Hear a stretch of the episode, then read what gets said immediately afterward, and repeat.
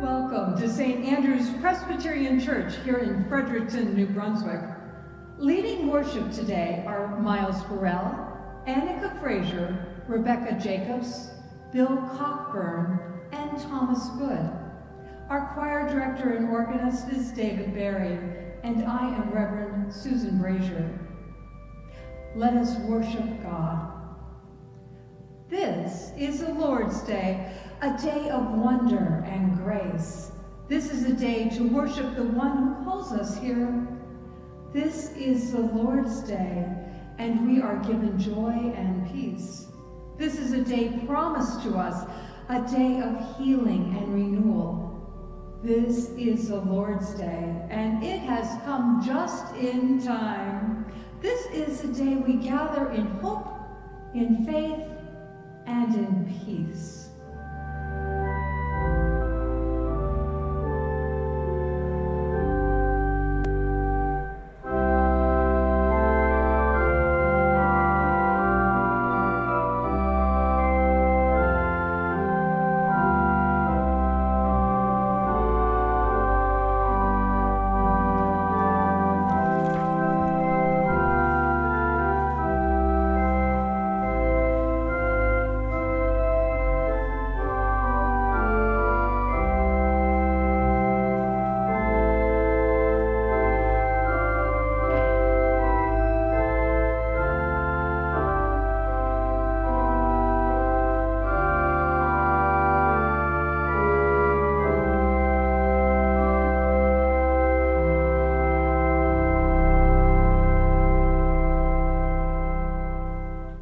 Transforming God.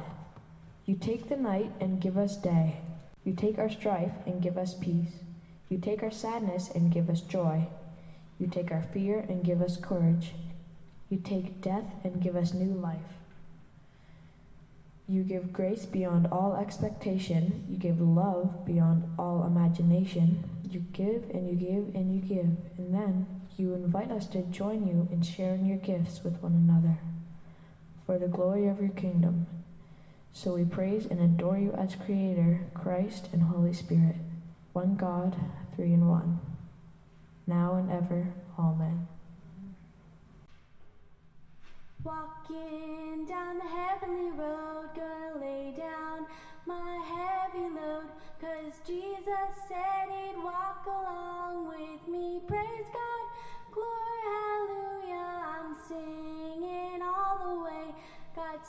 shining every day, so why not come along and join me walking down the heavenly road?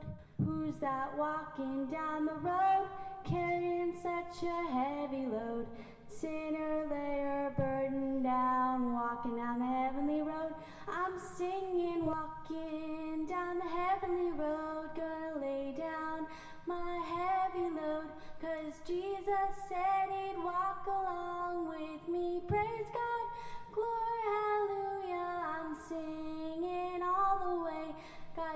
shining every day.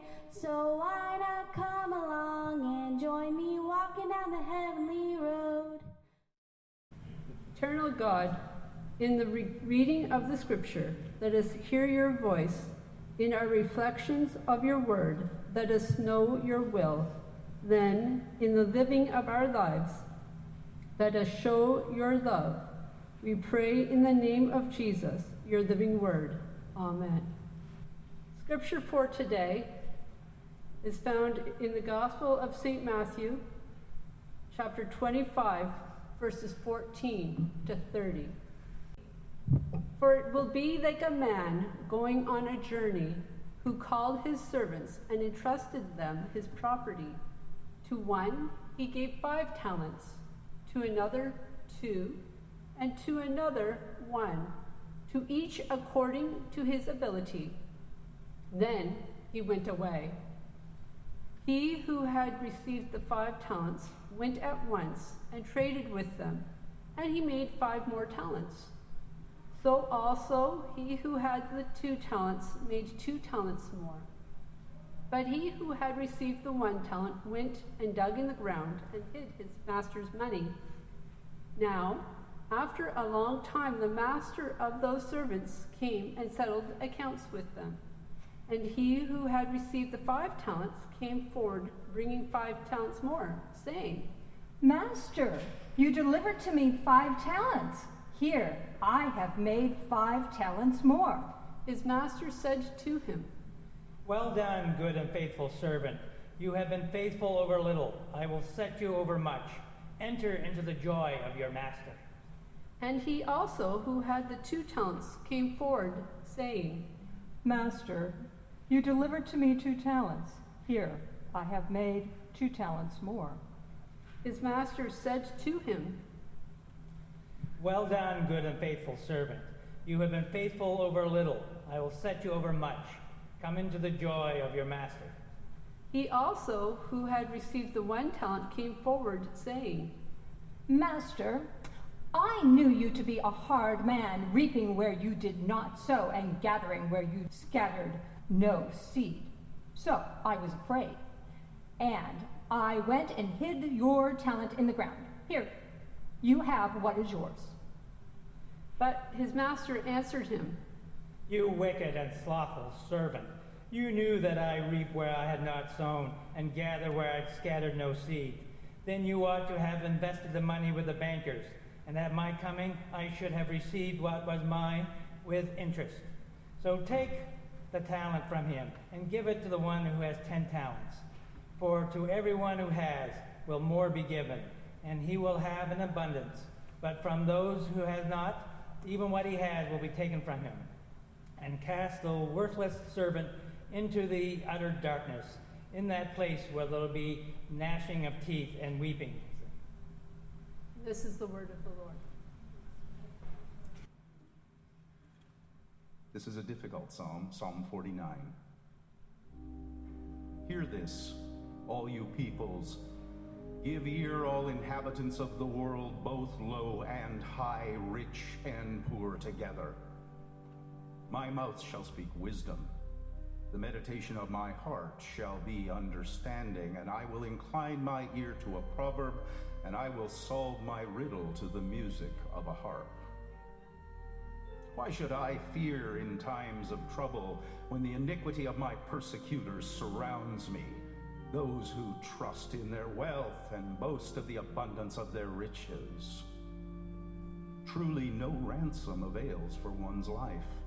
There is no price one can give to God for it. For the ransom of life is costly and can never suffice that one should live on forever and never see the grave. When we look, we see the wise and they die.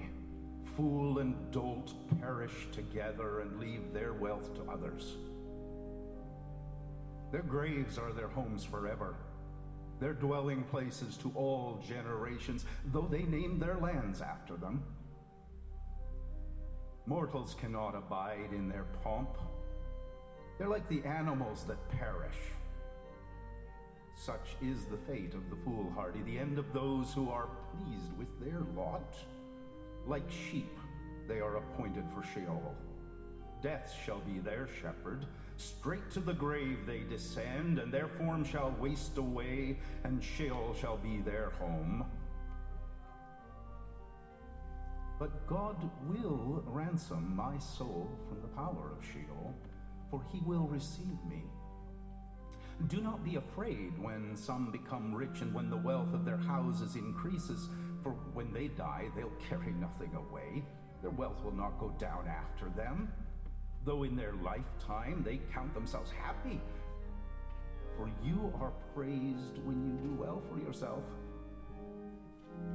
They will go to the company of their ancestors who will never again see the light. Mortals cannot remain in their pomp. They're like the animals that perish. The word of the Lord.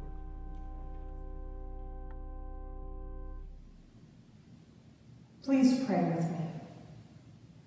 May the words of my mouth and the meditations of all of our hearts be pleasing in your sight, O Lord, our rock and our redeemer. Amen. The parable Rebecca and Bill read for us today is from the Gospel of Matthew and is probably very familiar to us all, except, except for the amount of money might seem odd. A talent. What's a talent?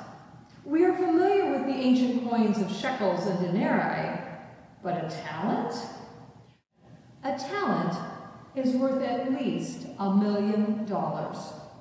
This rich man in the parable makes Bill Gates and Jeff Bezos look positively poor. He is really super rich. This rich man of the parable makes each of his servants rich as well. Here's a million, five for you. Hey, take a little more. How about 10 million? One of the questions presented by this parable is, what do we do when wealth is placed in our care? The writer of the Gospel of Luke, unlike the other three Gospels, really grapples with this issue of wealth management. It is a reoccurring theme that reverberates throughout the entire book of Luke. Our second scripture reading today comes from the Gospel of Luke. In this account, we find Jesus busy teaching, a fairly common activity for our Lord and Savior, Someone has just asked Jesus to resolve a property dispute, and instead of ruling on the conflict, Jesus instead tells a story. Listen now for the word of God. From Luke chapter 12, verses 15 through 21. And Jesus said to them, Take care, be on your guard against all kinds of greed for one's life does not consist of the abundance of possessions. Then he told them a parable. The land of a rich man produced abundantly, and the rich man thought to himself, hmm, what should I do, for I have no place to store my crops? Then he said, hmm, I will do this. I will pull down my barns and I will build bigger ones, and there I will store up all my grain and my goods. And I will say to myself, Hmm, self, you have ample goods laid away for many years. Relax, eat, drink, be merry. But God said to him, You fool, this very night your life is being demanded of you, and the things you have prepared, whose will they be? So it is with those who store up treasures for themselves, but are not rich towards God. This is the word of God for the people of God. Wow, that really did not work out very well now, did it? I was always deeply troubled by this parable. Coming from a Scottish background, I was raised to value frugality and the importance of savings. So this story always seemed rather harsh. Our very reasonable and prudent man does not fare very well. He acquires wealth, and before he can even enjoy it, he dies, nameless and unremembered. But all is not lost for our rich man in this parable. Like I explained, in Luke's gospel, the author is really interested in this issue of wealth and what we are to do with it. Our fictional rich man actually becomes a motif in Luke that the author brings back over and over again. Kind of like Bill Murray in the 1993 movie Groundhog's Day where the main character is forced to live the same day over and over again until he gets it right. Luke weaves a number of stories of the rich man throughout his gospel, and I want to take a look at just five of these accounts. Our first is the fellow with the barns. Confronted with unexpected wealth, he calls on his very best advisor, himself, and decides the most prudent thing to do is to save up the wealth in bigger barns this plan was of little value because he died before he could even get the barns built. The next time the rich man appears, it is in Jesus' story about the rich man and Lazarus found in chapter 18. Here our rich man dines every day on splendid feasts and wears fancy clothes. He ignores the needs of Lazarus, who is sick and poor, and reduced to begging at the gate of the rich man's house. We are told that the rich man couldn't even be bothered to give Lazarus the scraps from his table. The scraps, the crumbs, the stuff that the rich man just threw away. Luke portrays an image of a rich man whose only concern is about himself. Now, as we know, both the rich man and Lazarus die at the same time. Our poor man, Lazarus, true to Jesus' promises in the Beatitudes, receives the kingdom of heaven and is found hanging out in heaven with his good buddy Abraham. The rich man, however, is consigned to the torment of hell. Upon arriving in hell, the rich man starts asking questions. Only after he is dead does he start talking to God about what he should have done with all the wealth. In this account, at least the rich man gets to enjoy his goodies before he dies, so I guess that's a step in the right direction. But again, he dies nameless and unremembered. Our next encounter with the rich man is found in chapter 18. A man asked Jesus, Good teacher, what must I do to inherit eternal life? Jesus said to him, You know the commandments. You shall not commit adultery, you shall not murder, you shall not steal, you shall not bear false witness, honor your father and mother. The man replies, I have kept all of these since my youth. When Jesus heard this, he said to him, There is still one thing lacking. Sell all that you own and distribute the money to the poor, and you will have treasure in heaven. Then Come follow me. But when he heard this, he became very sad, for he was very rich. Our rich man is making progress. At least this time he doesn't die, and he's getting a little smarter. He decides to consult with Jesus first, rather than just consulting with himself and seeking his own opinion on the matter. However, the advice of helping the poor leaves him in a funk, and he's very sad. He wants to keep his goodies. We encounter the rich man again in chapter 19. Listen now for the word of God. Jesus entered Jericho and was passing through it. A man was there named Zacchaeus. He was a chief tax collector and was rich. He was trying to see who Jesus was, but on account of the crowd, he could not because he was very short in stature. So he ran ahead, climbed a sycamore tree to see him because Jesus was going to pass that way. When Jesus came to the place, he looked up and said to Zacchaeus, Zacchaeus, hurry, come down, for I must stay at your house today. So he hurried down and was happy to welcome him. All who saw it began to grumble and said, He has gone to be the guest of one who's a sinner. Zacchaeus stood there and said to the Lord, Look, half of my possessions, Lord, I will give to the poor. And if I have defrauded anyone of anything, I will pay back four times as much. Then Jesus said to him, Today salvation has come to this house because he too is a son of Abraham. For the Son of Man came to seek out and to save the lost. Ah, finally, our rich man has a name. He has an identity. He is Zacchaeus. Unlike the rich man from chapter 12, Zacchaeus seeks out Jesus. His entire focus is on seeing God. No longer is he looking to just himself and his own interests. He sets out to do right by the poor and the people he may have exploited and abused. And he doesn't. And his reward? Zacchaeus, our rich man, he gets to host Jesus to a party. Now, perhaps for the introverts in this congregation, this does not sound particularly favorable, but trust me, for us extroverts, life really does not get much better. And just in case you're wondering about who gets to come to the rich man's party that he hosts for Jesus, well, Luke has a parable about that as well.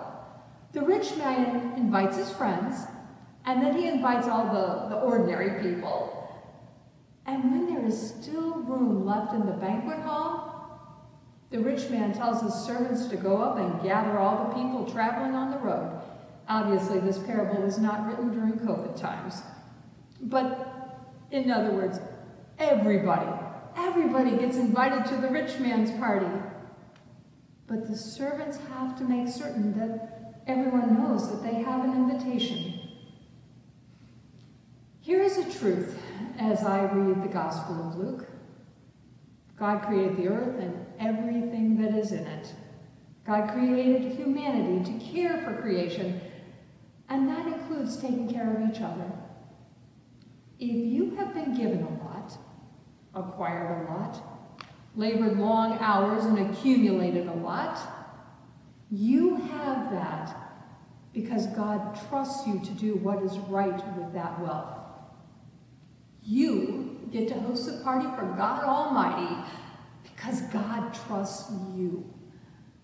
But if you fail to look to God and you choose to store up the treasure, when you die, you will be unidentified, unremembered, suffering regret. It's pretty sad. There is no pardon. What crumbs fall from your table that are swept up and tossed out, that could be redirected and could benefit others, that could benefit the Lazarus in our midst? What skills have you worked hard to perfect that could be shared to make others' lives better or easier? Gifts of teaching, accounting, music, listening, cooking, drawing pictures. What we bring to God is not just the offerings in the collection plate. Our God wants a return on his investment in us from our whole lives, from every bit of what we are. As St. Andrews works to emerge from a very difficult year, your financial gifts are more deeply appreciated than ever before. How we can carry out God's ministry here in this community is dependent on you and your financial offerings. But make no mistake about it. Equally important to return to God is a portion of your vision, your creativity, and energy. Equally as important is doing right by anyone we have offended or hurt. Equally important is having the courage to invite others to join us at the party. God has made each one of us rich, each with different gifts and blessings. What will you return to God? Amen.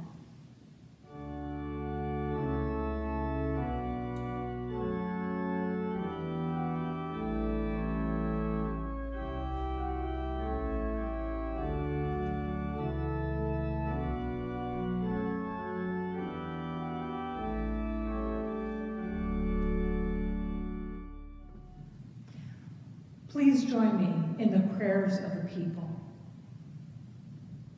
We thank you, God of all life and each life, that you are with us every day and in each challenge and opportunity. In our weakness, you are strength. In our darkness, you are light on the journey. In our questions, you are wisdom to our choices. Stay with us in these days when so much seems so uncertain, and help us to serve you faithfully when and as we are able. God of loving kindness, we give you thanks for the moments of joy and celebration in our lives, even amidst the ongoing pandemic, for the love given and received, for friendships which bring us meaning and happiness, even at a distance and for family members who show us glimpses of unconditional love in all our relationships and interactions. Keep us mindful that you call us to see you in one another. God of nations, we pray for our country and all countries of this world. As we all struggle to face the choices of COVID 19 has set before us, guide those who frame laws and shape policy, and those who keep the peace and administer justice. There are so many new challenges to consider, and we pray for your wisdom will open our leaders' minds and hearts to develop more equitable ways of ordering our communities. God of peace, we remember with sadness the dangerous divisions between nations and the games leaders play to get the better of one another. By your Holy Spirit, move in places torn by war and violence to protect the vulnerable and those who advocate for justice to prevail. Show us how to be peacemakers in troubled times. God of healing, we pray for those who are suffering in these difficult days of pandemic, for those who mourn the loss of someone or something dear. Draw close to all who fear the future. Surround each one with your love and show us, show us how to bring comfort and support into situations of hurt and pain. God of life, you hold all souls in your loving care the dead as well as the living. We thank you for your saints of every age who continue to inspire us, and for all who have meant the world to us and now live with you.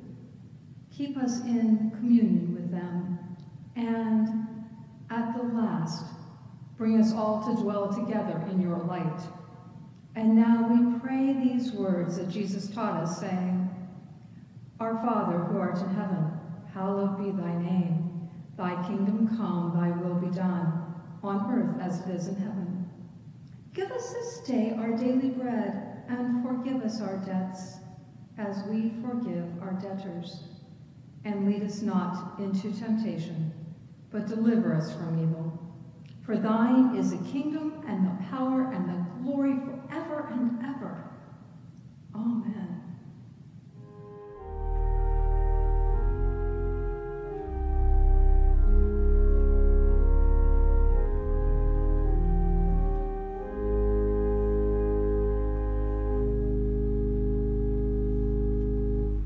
Out into the world in peace. Have courage.